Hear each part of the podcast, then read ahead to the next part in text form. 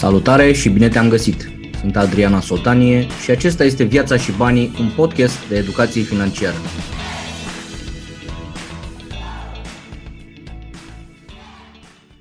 Care va să zic, azi am zis să vorbim despre fericire, pentru că și ai zis, bă, ce naiba te apucat, vorbim de fericire în perioada de criză, unde găsim fericirea? Uh, eu cred că e important să avem în vedere și zona asta. Știu că acum suntem cu ochii pe sănătate, să urmărim uh, cei prin state, cei prin China, cei peste tot, dar uh, în același timp văd mulți oameni în jurul meu care sunt foarte concentrați pe lucruri pe care nu le pot influența sau nu le pot controla deloc. Și cred într-un fel că a te concentra foarte mult și a fi tot timpul preocupat de lucruri care, pe care nu le poți influența, uh, poate să-ți, să-ți afecteze starea de fericire. Eu nu zic acum să fim toți zen, să le evităm pe aici uh, cu uh, burta goală, dar a-ți, a te preocupa tot timpul de ce e pe afară. Țin minte în, în 2016, în 2016 când a când au fost alegerile în Statele Unite, Trump versus Hillary Clinton, aveam câțiva prieteni care erau foarte preocupați de chestia asta, că o să iasă Trump, că o să, ce o să se întâmple, o să, ce o să pățim, că o să iasă Trump. Și zic, bă, chiar în fiecare zi te preocupă chestia, adică nu uiți, hai să ne concentrăm pe lucrurile pe care putem să le influențăm, putem să le controlăm și putem să le facem în viața noastră. Nu mai bine îți plătești creditul ăla la casă, nu mai bine pui niște bani deoparte, nu mai bine faci ceva cu viața ta, ceva ce poți să faci efectiv, în loc să te tot preocupi și să urmărești știrile din Statele Unite și asta, nu le poți controla, nu le poți influența, hai să, le, hai să ne ocupăm de lucruri pe care putem să le facem cu adevărat cu, cu viața noastră. nu e așa? Și am primit câteva mesaje de la voi. Iulian zice, părerea mea e că banii sunt cu treaba lor și fericirea e cu treaba ei. Uh, după cum uh, spune și noastră, uh, așa cum știu și eu, mâna stângă nu e mai importantă decât mâna dreaptă Într-adevăr, ele se întrepătrund, fericirea și banii, dar uh, nu sunt, banii nu sunt suficienți pentru, pentru a fi fericit. Dar ce spune Iulian, o educație financiară bună cred că ar atrage prosperitatea și o educație a fericire ar atrage ceea ce caută fiecare prin cuvântul fericire. Pentru că nu e așa, dacă întrebi 100 de oameni ce înseamnă fericirea, o să primești 100 de răspunsuri diferite. Fiecare caută propria definiție, definiția fericirii și tot americanii au o idee, un concept, un principiu care este chiar în Constituția lor și anume dreptul omului la libertate și la căutarea fericirii. Da? Deci asta este o chestie, mi se pare extraordinară, că acest popor a reușit să pună în Constituție dreptul omului, atenție, nu dreptul la fericire, adică cineva care trebuie să ia, să-l facă fericit pe om, ci dreptul lui de a-și căuta fericirea. Asta mi se pare un concept foarte mișto. Simona zice, banii n-aduc fericirea, dar numărul lor da. Asta e o glumă pe care o știu de mult. Așa este. Gabriela zice, n-aduc fericirea, dar când nu ești stresat din cauza banilor, te poți concentra pe lucrurile care chiar îți aduc fericire. Corect. Banii n-aduc fericirea, dar o întrețin, zice Monica. Ștefan zice, dacă banii nu aduc fericirea, înseamnă că cel care îi are nu cumpără de unde trebuie. Am înțeles. Poate Ștefan ne zice și de unde putem să cumpărăm ce trebuie, nu știu, la ce, la ce magazin, să, în ce magazine să mai intrăm, poate o fi pe online, poate fi pe, pe undeva. Uh, și Marianina zice, aduc fericirea în măsura în care sunt câștigați cinstit. Uite că asta e o, e o componentă nouă. A fi fericit înseamnă să ai banii câștigați cinstit, adică să dormi liniștit noaptea, cum se spune, nu-i așa? Care va să zică, banii ajută foarte mult, asta cred și eu, că banii ajută la starea ta de, de echilibru și echilibru mai departe ajută la starea ta de, de fericire. Dar mai sunt și alte lucruri. Integritatea, cum spunea Marianina, da, lipsa stresului și iarăși un paradox, nu toată lumea care are bani este fericită, cred că știți chestia asta, da? La fel cum nu toți cei care sunt săraci sunt uh, foarte fericiți. Există oameni săraci care au atins un nivel de, de liniște și de echilibru și de fericire, la fel cum sunt oameni care câștigă foarte mulți bani și care au în continuare stres și probleme și griji și tot felul, nu sunt fericiți cu adevărat. Am un prieten care este milionar, multimilionar, deci are peste, nu știu, 30, 40, 50 de, de milioane și o bună perioadă de timp în grupul lui de prieteni, care erau, nu așa, toți milionari, o să vorbim o dată despre anturaj, cât de important este anturajul în uh, situația ta financiară. Și în grupul lui de uh, prieteni, la fel de milionari ca el, era această, această tendință de uh, mașini scumpe, mașini sport, vacanțe foarte scumpe, vile, apartamente uh, foarte scumpe și așa mai departe.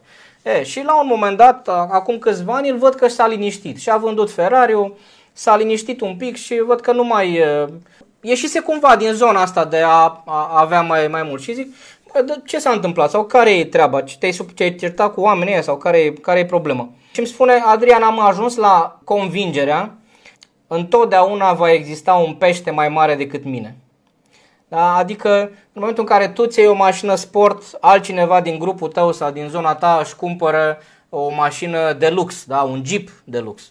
Când îmi iau Jeep-ul, altcineva își cumpără o, o barcă sau un iaht. Când mi-am luat iaht, altcineva și-a cumpărat nu știu ce vilă în Saint-Tropez sau în Așa. Îți cumpere altcineva și aviu. Deci este o cursă pe care, am înțeles că este o cursă pe care nu o pot câștiga niciodată. Întotdeauna va fi cineva care are ceva mai extraordinar decât mine și această căutare a fericirii prin comparare cu ceilalți, prin uh, a avea ce au ceilalți, este o cursă pe care nu poți să o, să o câștigi niciodată. Deci iată că uneori folosim poate greșit banii în căutarea fericirii când ea de fapt se află în, uh, în alte locuri. Iarăși la ce aș vrea să mai avem un pic grijă este să nu confundăm fericirea cu, atenție, bucuria sau plăcerea. Da? Din punctul meu de vedere, fericirea este un, un sentiment mult mai complex, mult mai profund și de durată, în timp ce uh, astelalte, bucuria și plăcerea, sunt senzații mai degrabă de scurtă durată și care au mai degrabă legătură cu trei hormoni pe care îi secretă organismul nostru. Sunt cei trei hormoni ai plăcerii. Este vorba despre serotonină. Serotonina este hormonul plăcerii, este cel care îți dă gândul sau uh, impulsul de mi-e poftă de ceva bun, mi-aș dori ceva nou, mi-ar plăcea ceva mai colorat sau ceva dulce sau mi-ar plăcea ceva... De fapt este serotonina care îți dă Uh, acest, acest sentiment, acest impuls. Da? Și um, al doilea hormon este, de exemplu, dopamina. Dopamina este un hormon al recompensei. Este cel care îți dă gândul merit și eu. După o zi de muncă, merit și eu să ies cu colegii sau cu prietenii la o bere și un burger. După o săptămână de muncă, merit și eu să merg la mare sau un weekend la mare sau la munte. După un an de muncă, nu-i așa? merit și eu o mașină nouă sau o vacanță mai scumpă sau mai știu ce. De fapt este dopamina care îți spune, frate, meriți și tu, nu-i așa? Iar al treilea hormon este oxitocina. Oxitocina este un hormon social, se secretă atunci când ești în preajma unor oameni, unor oameni cu care îți face plăcere să stai. Și atunci el, corpul tău secretă acest uh, hormon al uh, hormon social, așa se fac ce că oamenii ajung în anumite grupuri să facă aceleași lucruri în turmă, să spunem așa. Eu îți garantez că dacă îți place să stai într-o gașcă de microbiști, chiar dacă tu la început nu ești microbist, sau într-o gașcă de pescari, eu îți garantez că peste 3 luni de zile o să-ți cumperi undiță și o să-ți petreci nopțile sau uh, weekendurile cu ei la pescuit, pentru că stând cu ei, îți, uh, corpul tău secretă această oxitocină. Și atunci oamenii ajung să facă în turmă diverse chestii. Acum, acești trei hormoni au nevoie de de activări repetitive, adică trebuie, sentimentul de plăcere, că mi-e poftă ceva bun, ă, ăsta dispare după o anumită perioadă și trebuie după aceea reînforțat. Trebuie iarăși, iarăși ai, ai, cauți senzația de mai poftă de ceva bun, vreau ceva deosebit. Dar atenție să nu confundăm ă, fericirea da, cu acești trei hormoni care pot fi declanșați de la o reclamă la televizor, de la o poză pe Facebook sau pe Instagram, până la mirosul dintr-un, ă, dintr-o patiserie sau mai știu eu de unde, toate aceste, tot acest stimul poate să-ți declanșeze acest, uh, unul din acești hormoni care să te ducă într-o zonă de a-ți cheltui banii sau a-ți petrece timpul într-un anumit, într-un anumit mod. Bun, ca să revenim uh, mai așezat și mai concret, studiile sociologice, deci acei uh, oameni de știință americani sau britanici, au descoperit că într-adevăr există cel puțin 5 metode, 5 variante de a-ți cheltui banii care să-ți aducă mai multă fericire sau satisfacție sau bucurie sau ce vreți voi. Deci există 5 metode care, au observat ei, oferă mai multă bucurie, mai multă satisfacție și vă recomand această carte, a apărut și în limba română, se numește Happy Money, da? Elizabeth Dunn. Elizabeth este, o, este sociolog în Statele Unite și a dezvoltat acest uh, studiu legat de cum să ne cheltuim banii ca să fim mai bucuroși, mai fericiți de pe urma cheltuirilor. Și a găsit aceste 5, 5 direcții pe care vă invit să le, să le descoperiți și voi. Și anume, prima dintre ele, primul sfat în carte este cumpără experiențe și nu obiecte. Și studiile arată în felul următor. O persoană care își cumpără un obiect căutând fericirea sau sperând că va fi bucuros fericit, da? să spunem că îți cumperi uh, ultimul model de iPhone sau ultimul uh, model de mașină de lux, habar n-am, da? deci îți iei o mașină, mamă, ceva deosebit. Ce se întâmplă este, pe de o parte, sentimentul de bucurie tinde să se diminueze. Te plimbi cu ea o săptămână, o lună, după care nu mai e nicio, nou, dispare noutatea și nu mai e nimic uh, extraordinar legat de uh, mașina ta. Numărul 1. Iar numărul 2, foarte interesant mi s-a părut asta, de fiecare dată când vei vedea pe altcineva care are un telefon ca al tău sau o mașină ca a ta, o să-ți afecteze și mai mult acel sentiment de... o să transforme acea bucurie într-o frustrare. De ce? Pentru că gândul de plăcerea de a avea mașina respectivă este înlocuită de bă la naiba, mai sunt și alții care au chestia asta pe care o am și eu. Deci nu sunt singur, nu, sunt, nu mai sunt special. Uite cât de, cât de mulți sunt care au o mașină ca a mea sau telefon ca al meu. Sau...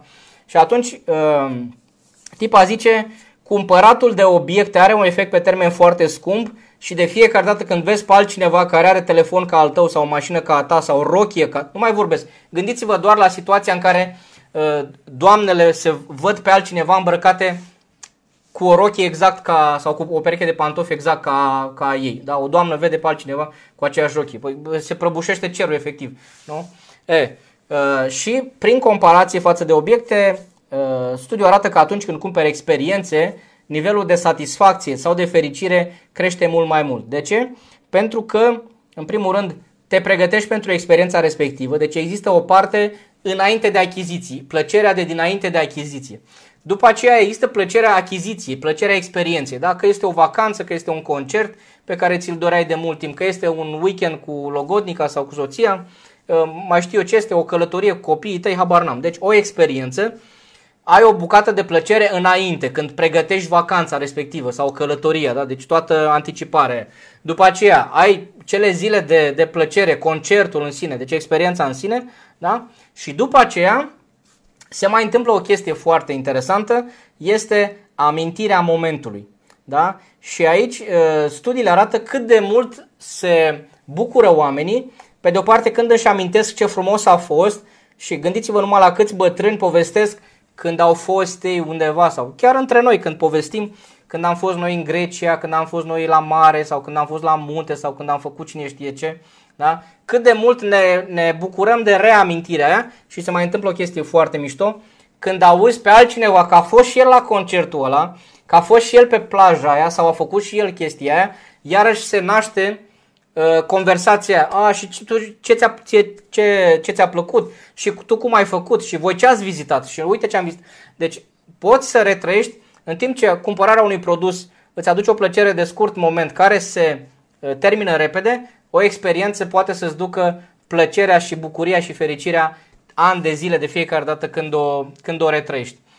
Povestea cineva aici, Lucia zice, nu ne comparăm decât cu noi. Așa este. Cursa cu ceilalți nu poate fi câștigată din punctul meu de vedere. Deci asta e prima diferență extrem de importantă. Cumpărăm experiențe în loc de, de obiecte. Iar ca, cei care aveți copii, Cred că știți foarte bine ce înseamnă diferența dintre un morman de jucării pe care, de care te împiedici în fiecare zi și experiențele pe care le puteți face împreună cu copiii voștri. Ca să vă faceți o idee, eu merg în fiecare an cu fetele mele, Doamne ajută să fim sănătoși să mergem și anul ăsta, într-o tabără de supraviețuire care costă 700 de lei.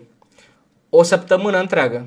Deci o săptămână, eu cu ele două la cort, 700 de lei. Păi 700 de lei este un kit din la Lego, este un joc Lego. Da? Nu se compară și am fost 5 ani la rând, ăsta este al șaselea an, povestim cu plăcere între noi și prietenilor noștri de acum 5 ani când ne-a prins ploaia, de acum 4 ani când ne-a mâncat cine știe ce pe munte. Deci fie, de fiecare dată povestim și probabil că o să o facem ani de zile de acum încolo. Bun, deci experiențe, nu obiecte. Mai lăsați-le naibii de, de obiecte, oricum toate sunt făcute în China, nu e așa? Uh, experiențele sunt, pot, le putem găsi aici la doi pași. Bun, numărul 2. Cumpără mai rar ceea ce îți place. Asta mi s-a părut, adică cum, da? Și tipa descoperă următoarea chestie. Să-ți presupunem că îți place foarte mult o anumită cafea sau o anumită experiență sau anumit, da, ai, ai un, un lucru la care ții foarte mult, ți se pare foarte, uh, ție tare drag, da? E, dacă vrei să-ți ofere mai multă plăcere acel lucru, consumă-l mai rar. De ce? Pentru că dacă ajungi să bei în fiecare zi cafeaua aia, cum se zice, te înveți cu binele. Da? Și atunci nu o să mai aibă niciun gust special, nu o să mai fie nicio chestie extraordinară. Deci dacă e ceva care este foarte special pentru tine, el este special tocmai dacă îl faci ceva mai rar. Cartea spune make it a treat. Deci uh, transformă într-o experiență unică. Uh, nu, mer- nu uh, știu că îți place să mănânci un ecler nu știu unde sau îți place să vezi nu știu ce, să-ți cumperi ceva. Nu-l faci în fiecare zi sau în fiecare săptămână. Nu te du în fiecare săptămână în același loc la munte. De exemplu, una din, să mai vorbim despre asta, eu nu recomand niciodată casele de vacanță. Da? Nu recomand casele de vacanță. De ce? La început, în primul rând că sunt, o, sunt una din cele mai proaste investiții, ca să spunem așa. Da? Probabil că o să vorbim despre asta odată. Dar ce se întâmplă este te bucuri o lună, două, trei, un an, doi, după care ți se ia și nu mai vrei să o vezi. Da? Pur și simplu. Exact din motivul ăsta. Dacă e ceva care îți place, make it a treat. fă mai rar și încearcă chestii mai, mai deosebite. Deci, dacă îți place ceva cu adevărat, fă mai rar. Nu interpretați acum pentru orice capitol al vieții, da? Vedeți și voi cum vă descurcați. Bun, numărul 3, cumpără timp. Deci folosește-ți banii ca să cumperi timp. Și asta iarăși o chestie interesantă. Da, nu așa? Timpul este o valoare extrem de importantă. Multă lume, inclusiv eu, consider că timpul este mai valoros decât banii, sincer, după părerea mea. Și ce înseamnă în carte este un exemplu, uh, o familie care și-a cumpărat un roboțel din acela care face curățenie singur. Da? Ei pleacă la serviciu, avem și noi o jucărie de aia. Este un roboțel care, pe care îl programezi și face, aspiră singur în casă, merge pe sub scaune, pe sub mese și aspiră singur. Și ăla este un exemplu de a-ți cumpăra timpul. Cu alte cuvinte, plătești pe ceva ca să-ți eliberezi ziua. Vis-a-vis de exemplu ăsta, mi-am dat seama că asta am făcut noi anul trecut când ne-am mutat de la casă din afara orașului, când ne-am mutat foarte aproape chiar lângă școala copiilor, lângă serviciul soției și foarte aproape de serviciul meu. În realitate asta am făcut. De ce? Ne-am calculat că fiecare din noi uh, petreceam cam două ore în mașină, dus întors, da, până la Corbeanca și înapoi. Și așa când zici pe două ore pe zi, hai că nu-i mare lucru. În București toată lumea petrece două ore pe zi. Dar în momentul în care începi să gândești la scară mai mare, adică nu mai gândim doar la nivel de zi, țineți minte și nu uitați niciodată asta. Banii și timpul nu se calculează pe, la scară mică, se calculează întotdeauna la 12 luni, se calculează pe un an. Când ne-am făcut socoteala la un an de zile și ne-am zis, bă, deci două ore pe zi, ori 300 de zile în care tot ieșim până în oraș și înapoi, da, ducem copiii la activități sau ieșim la un film sau mai știu ce facem, deci 300 de zile pe an, două ore înseamnă 600 de ore pe an petrecute la volan. 600 înseamnă, atenție, 60 de zile a câte 10 ore pe zi. Deci două luni, da? Două luni în care în fiecare zi 10 ore, într-un an de zile, două luni le stai în spatele volanului. Și în momentul ăla încep să vezi lucrurile un pic altfel. Asta am făcut noi, asta a fost decizia pe care am luat să ne cumpărăm timp. Și sincer, de când ne-am mutat aici în aprilie, facem un an de zile acum, și asta le-am spus tuturor, simt că mi-am recăpătat viața înapoi. Și într-adevăr mi-am recăpătat două luni de zile pe an, mi le-am recăpătat înapoi. Pentru că copiii se duc singuri la școală, nu mai, stau, nu mai sunt șoferul lor uh, în fiecare zi. Deci, cumpărați timp. Uh, al patrulea, a patra metodă de a fi mai fericit cu banii tăi este plătește acum, consumă mai târziu. Foarte interesantă și chestia asta, cum adică, și cartea dă exemplu vacanțelor all-inclusive, în care tu îți plătești de la început vacanța, te duci acolo și doar te duci în vacanță. Practic totul este plătit. Masa, cazarea, totul e plătit. Și uh, studiul constată faptul că în momentul în care pleci în va- într-o vacanță deja plătită, o să vedem cum ne descurcăm anul ăsta cu vacanțele astea plătite, uh, ce vacanțe s-or mai alege anul ăsta, probabil că din punct de vedere turistic 2021-2020 este compromis, da? Dar în momentul în care te duci într-o vacanță deja plătită și totul este plătit, te bucuri mult mai mult de vacanța respectivă. De ce? Ți se pare că totul este gratis acolo. Pentru că l-ai plătit mai dinainte, ianuarie, februarie, martie, deci ai plătit vacanța respectivă. Când te duci acolo, nu te, nu te oprești de la nimic pentru că totul este plătit. Nu stai să te gândești, uh, hai să iau doar un pahar de vin, că dacă iau două costă bani. Hai să iau doar un fel de mâncare, nu mai iau desertul, că trebuie să plătesc. Deci, a patra metodă este plătește ceva din timp și după aceea doar te duci și trăiești experiența din plin, fără să te gândești în momentul ăla cât o să mă coste, vine nota de plată, vai de capul meu, hai să iau mai puțin. Da? Asta e o metodă foarte bună de, a-ți, de a te bucura mai mult de banii tăi.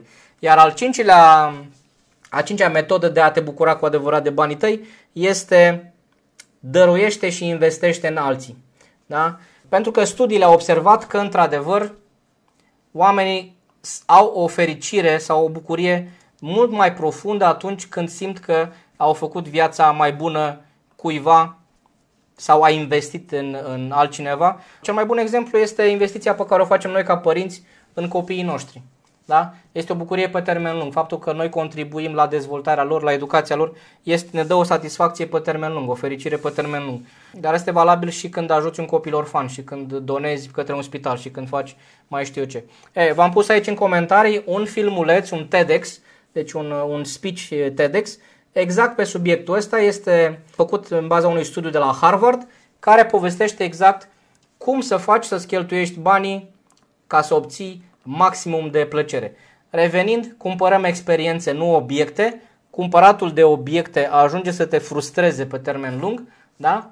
Uh, de multe ori avem senzația, băi, câți bani sunt îngropați în gadgeturile astea sau mai știu eu ce, în, în dulapul ăsta, câți bani am îngropat aici. Cumpărăm mai rar ceea ce ne place cu adevărat ca să devină ceva special. Cumpărăm timp, da? plătim acum și cumpărăm și folosim mai târziu consumăm mai târziu și dăruim sau investim în, uh, în alții. Poți descoperi mai multă informație și inspirație despre acest domeniu pe www.adrian.asoltanie.com, pe grupul de Facebook Viața și Banii sau pe canalul de YouTube Adrian Asoltanie. Hai să luăm și câteva întrebări. Dacă aveți și voi întrebări, cu mare drag le punem pe aici. Lavinia zice, pe copiii mei îi educ în sensul de a înțelege că fiecare doarme cum își așterne. Dacă vor pentru ei mai mult, atunci trebuie să investească în ei. Nu îi încurajez să se bazeze pe mami, că o să-i țină mami. Dacă reușești să le lași ceva după uh, mai mulți ani, va fi cireașa de pe tort. O să avem într-adevăr o discuție într-o seară despre ce și cât și cum le lăsăm copiilor. Da? O să avem o discuție într-o seară despre adolescenți și bani, că e o perioadă foarte specială.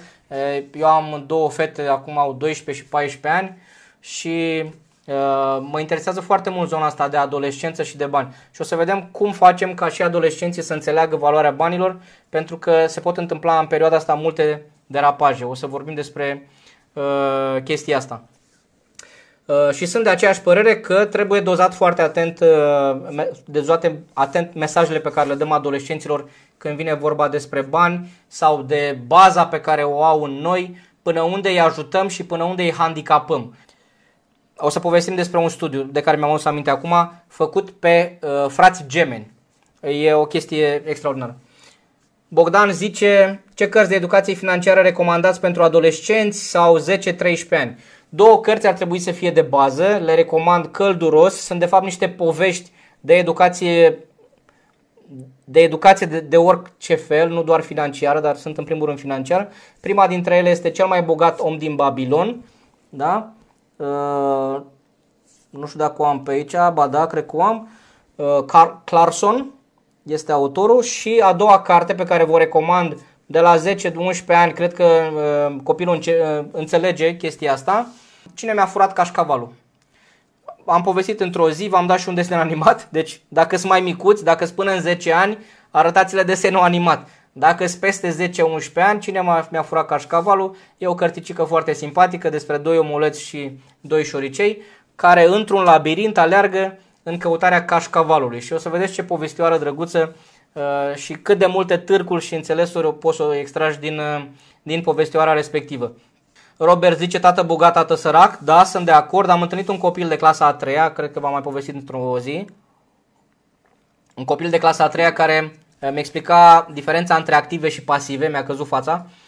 Probabil că nu la 10 ani, dar undeva spre un 12, 13, 14 ani deci la 14 ani cu siguranță i-aș pune fetei în mână tată bogat, tată sărac. La fel este o poveste despre tinerețea lui Robert Kiyosaki și câteva principii de bază pe care, le, uh, pe care eu personal le-aș pune în uh, programa de facultate sau de chiar de liceu. Uh, dar astea două cărți, dacă reușești să le pui în mână, sunt subțirele, sunt micuțe. Cine mi-a furat cașcavalul și cel mai bogat om din Babilon, cu siguranță că o să-i placă.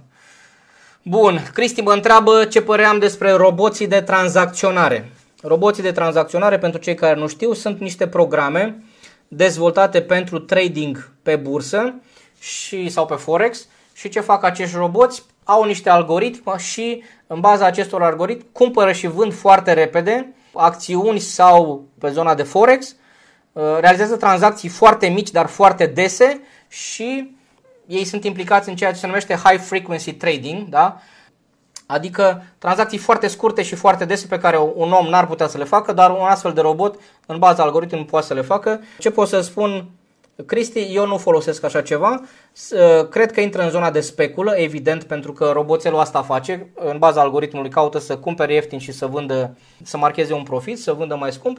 Și fiind pe zona de speculă și fiind implicată tehnologie și fiind implicați niște algoritmi care dau niște reguli în baza cărora funcționează roboței, cred că sunt recomandați doar investitorilor strategici, cei care înțeleg foarte bine și iarăși nu m-aș duce cu sume mai mari de probabil un 10%, nu m-aș duce cu mai mult de 10%, atenție, investitor strategic fiind, nu m-aș duce cu mai mult de 10% pe un astfel de roboțel de de trading. Eu personal nu-l, nu-l folosesc pentru că sunt investitor dinamic, nu am ajuns strategic încă. Bun, Valentin zice, să nu vă, sper că nu vă deranjez cu întrebare de imobiliare, nu mă deranjează niciodată cu, dacă aveți întrebări de imobiliare, de bursă, de bani în cuplu, probleme, mai știu eu ce, datorii, credite, eu vă invit călduros să le puneți aici. După cum vedeți, răspunsurile sunt anonime, adică nu o să spun numele complet, unde stați, câți bani aveți și așa mai departe. Da? Deci sunt anonime uh, răspunsurile și Valentin întreabă dacă reușește să cumpără o garsonieră cu bani în mână pentru închiriere, randamentul e tot de 5-6% sau randamentul este mai mare? Numărul 1. În principiu, randamentul de 5-6% este randamentul mediu este randamentul mediu în, uh, pe zona de imobiliare.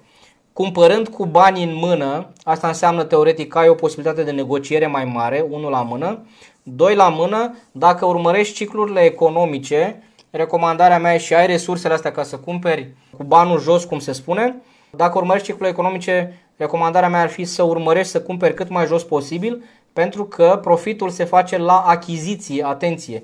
Nu știu dacă mai țineți minte sau dacă ați văzut materialul despre investițiile imobiliare. Dacă nu intrați pe YouTube ca să vedeți acolo din urmă, cred că acum o săptămână am vorbit despre asta.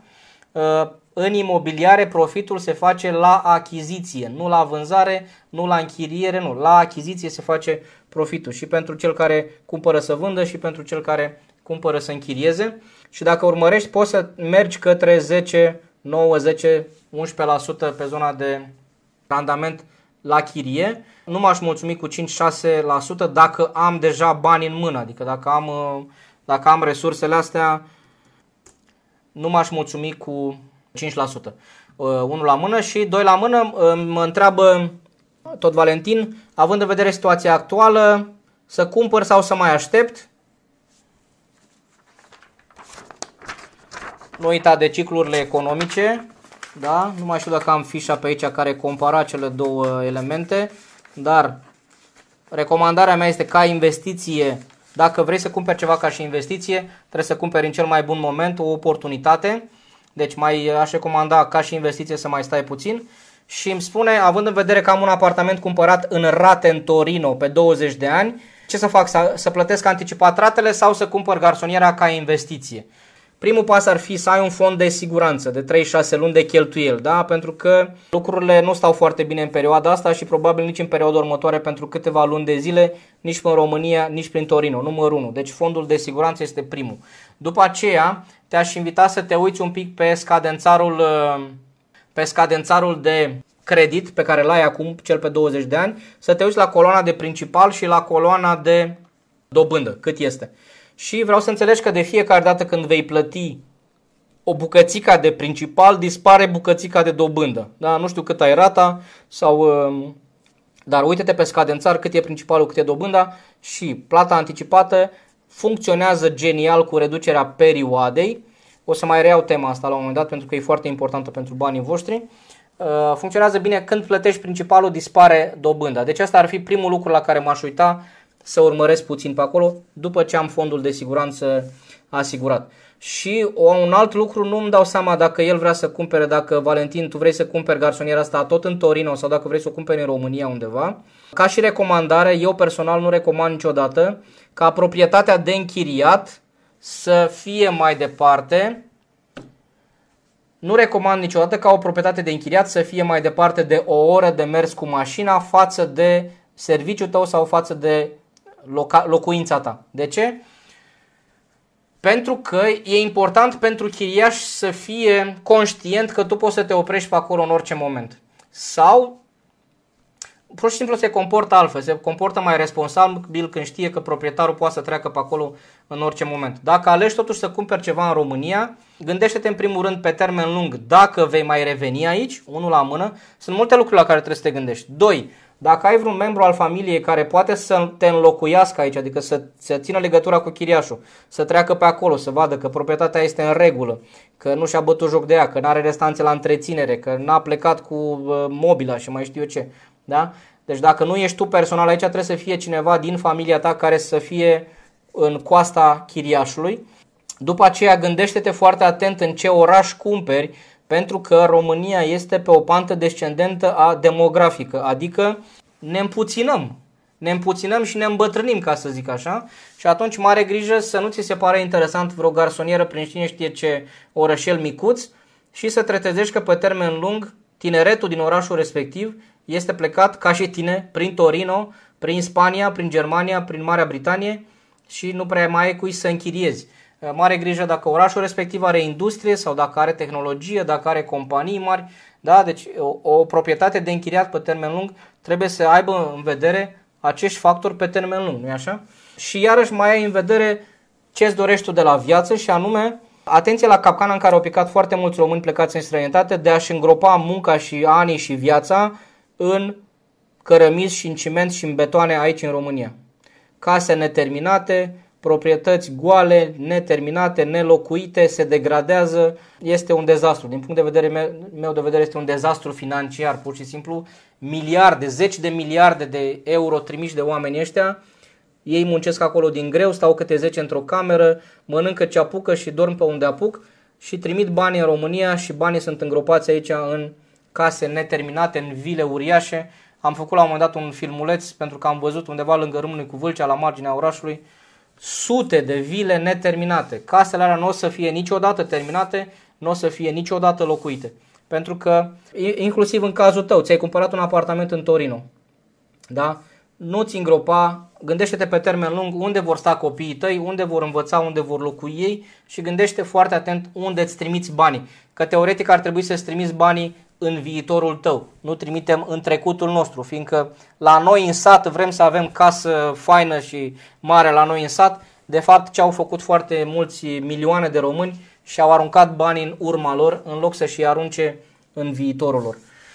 Bun, și Daniel, mai au o ultimă întrebare de la Daniel care mă întreabă Spuneați că investiți, adică eu spuneam că investesc în fonduri mutuale, m-am gândit să încep și eu acest lucru, însă m-am gândit că nu e un moment bun în această perioadă, deoarece aceste fonduri mutuale merg bine și aduc randamente când merge și economia, iar în aceeași, această perioadă aș investi degeaba.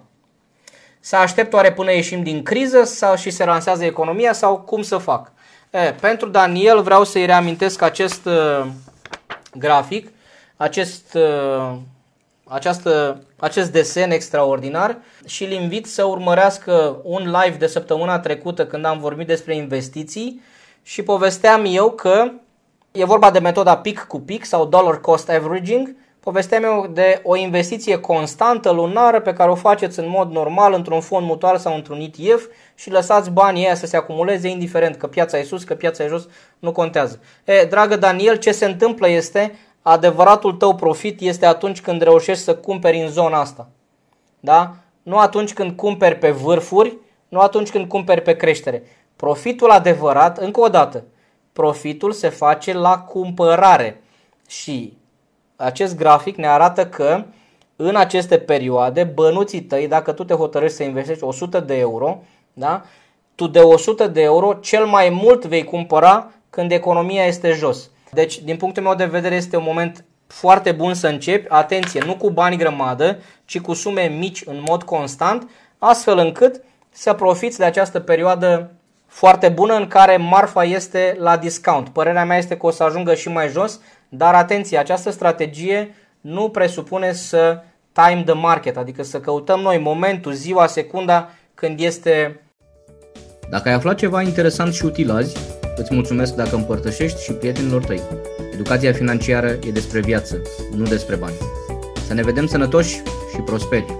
Adrian